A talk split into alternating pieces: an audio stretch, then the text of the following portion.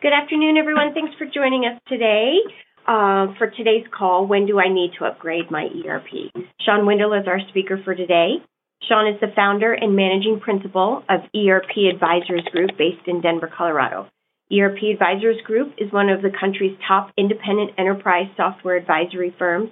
Sean advises mid to large sized businesses on selecting and implementing business applications from enterprise resource planning, customer relationship management, and human capital management, business intelligence, and other enterprise applications, which equate to millions of dollars in software deals each year across many industries. There are only a few people in the world with the practical experience Sean has gained with helping hundreds of clients across many industries with selecting and implementing a wide variety of enterprise software solutions. On today's call, Sean will discuss the four most common reasons why companies upgrade their ERP system and when to know if your company needs to upgrade their financials and or ERP system.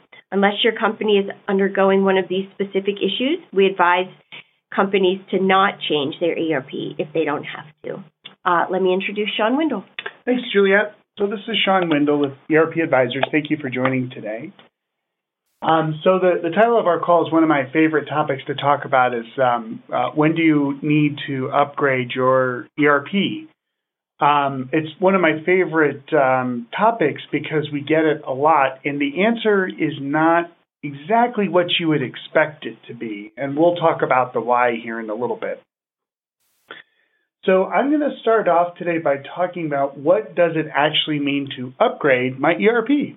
Um, and that even means different things now, especially in this software as a service, cloud based um, uh, kind of technology environment that we're in now. So, so let me define what upgrading means. So there's really two different definitions of upgrade. The first one is more of a literal definition of upgrading your software package. So let's say that you're running on Epicor 10 and you want to up, upgrade to Epicor 11 when it when it's available. So you're in the same application basically. Um, well, not really, but I'll get to that in two, two in a minute. But you're basically going from an existing application version with the same vendor to the next version with the same vendor. That's that's more of the literal definition of upgrading, where you're going from one version to a higher version of the same application. Now, a more general definition of upgrading is just kind of like upgrading your house, going from a smaller house to a bigger house, or upgrading your car from a lower car to you know something that that has higher end, or upgrading um, really anything in life where you're basically taking your existing condition and you're making it better. And, and that's the definition that we're going to go with right now. So, what I mean is, um, imagine that you are responsible for the software for your organization and you feel like you need to change it, right? Why would you need to upgrade it or change it? That's that's the vein that we're going to go along, which is basically why would you change your software? Um, not even necessarily when do you upgrade the version of software that you're on. And, and the reason for that is going from one version to the up to the next version, the more newer version, is really a very different. Um, it's a very different scenario now than it used to be, even five to ten years ago. Because again, as I said earlier, as applications are are more resident or they're more um, uh, living in the cloud, they reside in the cloud. Upgrades basically happen, and you don't even know it usually. There's some applications in the professional service automation space like MavenLink or financial applications like NetSuite where they are in the cloud and they upgrade those applications um, very, very frequently, sometimes more frequently than you even know about.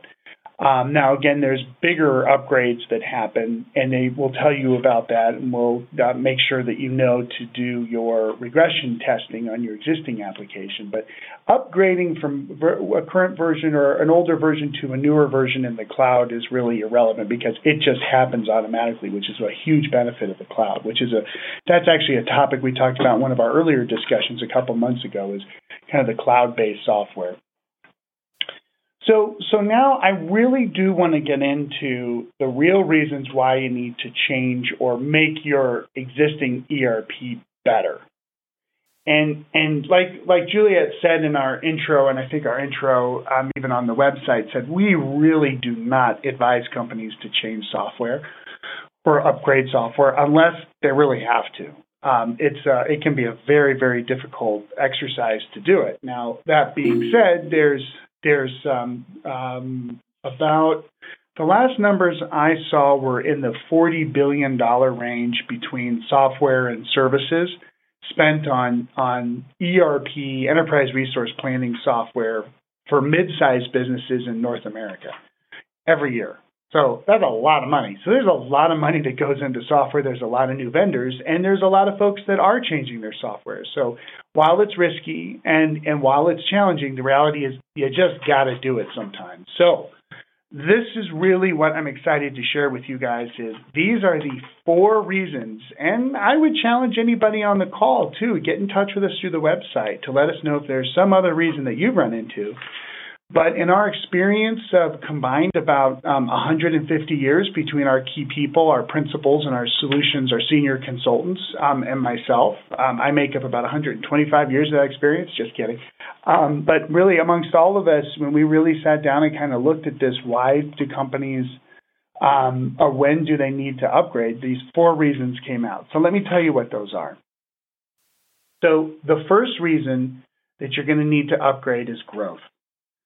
So when a business is going through significant change and there's more business transactions to track, meaning there's just more flow of sales that are coming through, there's more sales, there's more fulfillment transactions that are coming through, there's more employees that are coming through, there's just more data that comes with business transactions increasing more and more and more. There's more projects that you're running. Um, that information does need to be tracked because you have people that are in a position of management that can't see what's happening in the business as much because there's so much data that's flowing. So, so um, more business transactions going through the organization is an indication of growth. That's a great reason to do it. Um, a couple more kind of growth indicators too that we look at. There's there's four total. The first being the more business transactions to track. But the second one under growth is that you're offering new products and new services. So we were just at a client last week that's a security integration company. They sell um, installations of security equipment, panels, access control, cameras, monitoring devices, all kinds of things to corporations, Fortune 500s and down. And um, with that business what's turned out to happen is their their model is shifting to also offer a lot of additional services on top of that installation, such that their goal is really to offer more value added services than the installations. So so their business is changing drastically. They're not just a projects, field services, go out and help if you got a problem. No, they're they're doing more proactive managed services going forward. So so that growth is leading them to look into new software. So the third indication of growth that we see is that um, organizations are selling to new markets. So whereas before maybe you focused on a certain geographic region in the U.S. or maybe even just the U.S. and the requirements were what they were, now as you go into additional jurisdictions outside of the U.S. even or or even international to Europe or or Africa or Asia, um, there's there's whole new sets of requirements that come in to support those markets that your current application probably doesn't support unless you bought bigger earlier on. And that can be anything from number formatting to language, but it's also business processes are run differently in the UK than they are in the US, for instance, on procurement. This is a reason why we don't normally recommend choosing European based applications for um, uh, the United States business processes because um, organizations like Unit 4 have they're one of the top ERP companies in the entire world, and their processes are baked into the app a little bit different than the U.S. If you're going abroad, it's something to really look at as maybe an application that has uh, more experience with with new markets. Now, the fourth indicator of growth is maybe you bring on a, a completely new business line. So um, we've run into this before with with retailers where they've focused on um, um, pharmaceutical. It's a specific category of cosmetic uh, uh, uh, products that are very focused around like beauty products.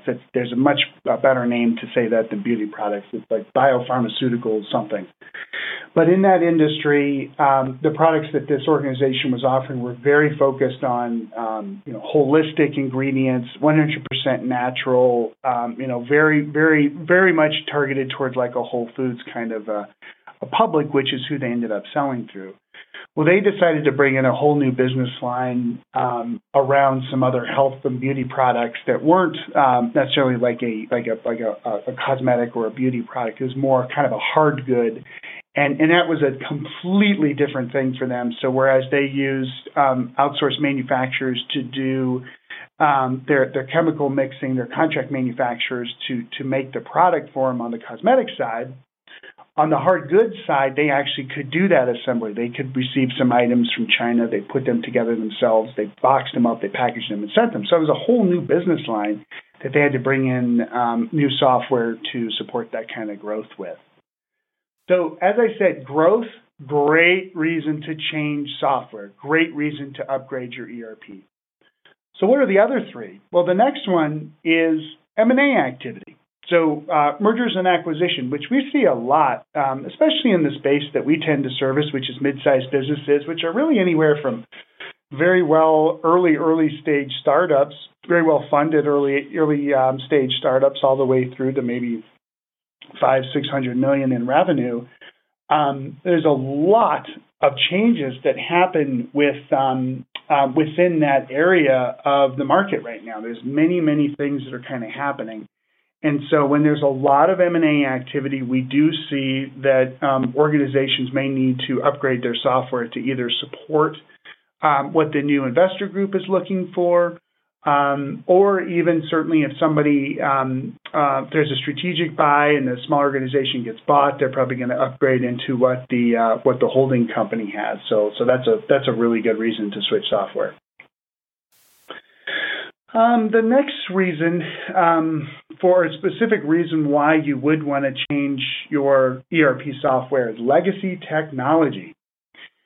So we run into this a lot again in our market space where there's organizations that have existed for sometimes decades on applications that maybe were either custom built or maybe it's an old version of an application that they never upgraded because they were afraid to lose their customizations, right? And you upgrade an old kind of on-premise software market or on on-premise software deployment, excuse me, you lose your customizations. You basically have to rewrite them. So a lot of companies kind of just got onto an app, they built it out, and it was fine, and they just left it. Maybe they did a little bit of reports or whatever over the years, but it's basically become a legacy technology. Not too many people know it. It's not very well supported. Maybe there's a couple developers that you have to employ to keep track of it. That's how you know you have legacy technology. So in that instance, um, it might be that um, the application is no longer supported by anybody. Um, we've had some clients recently that, that that's that we've had that circumstance where um, a fire department had written an application um, that was on a very, very widely used uh, database application development uh, framework 25 years ago that now nobody knows.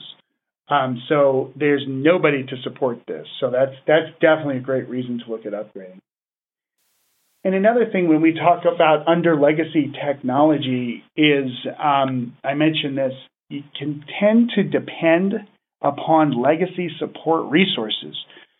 So what that means is you only have a couple people that know the application that runs the entire organization. It could be 50 million, could be 500 million in, in revenue, or um, you know 500 employees, 1,000 employees, and the entire operation runs because one or two people are able to care and feed for the application.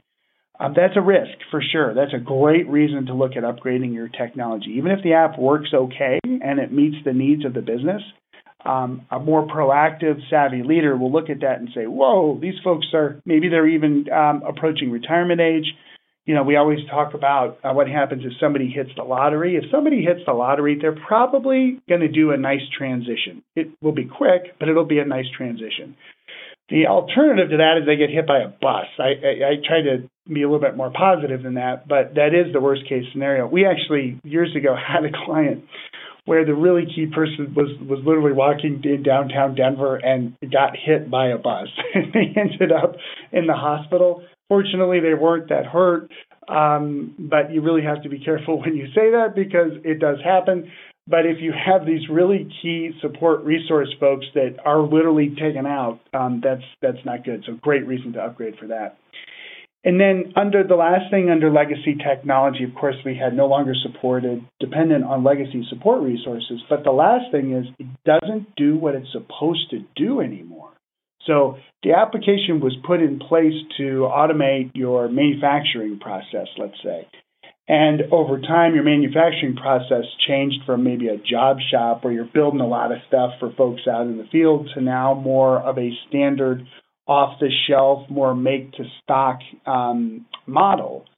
And the app doesn't really kind of support what that model looks like. More volume, um, you know, less SKUs, you know, more focused on tracking actual costs versus standard costs because your your manufacturing process is more standardized. So the app just doesn't do that. It wasn't made to do that, and the business shifted. So, so that's a that's kind of another indicator under legacy technology that we look for. Now, um, the next area um, that, that is a great, great, great reason to change software, upgrade your software, is regulatory reasons.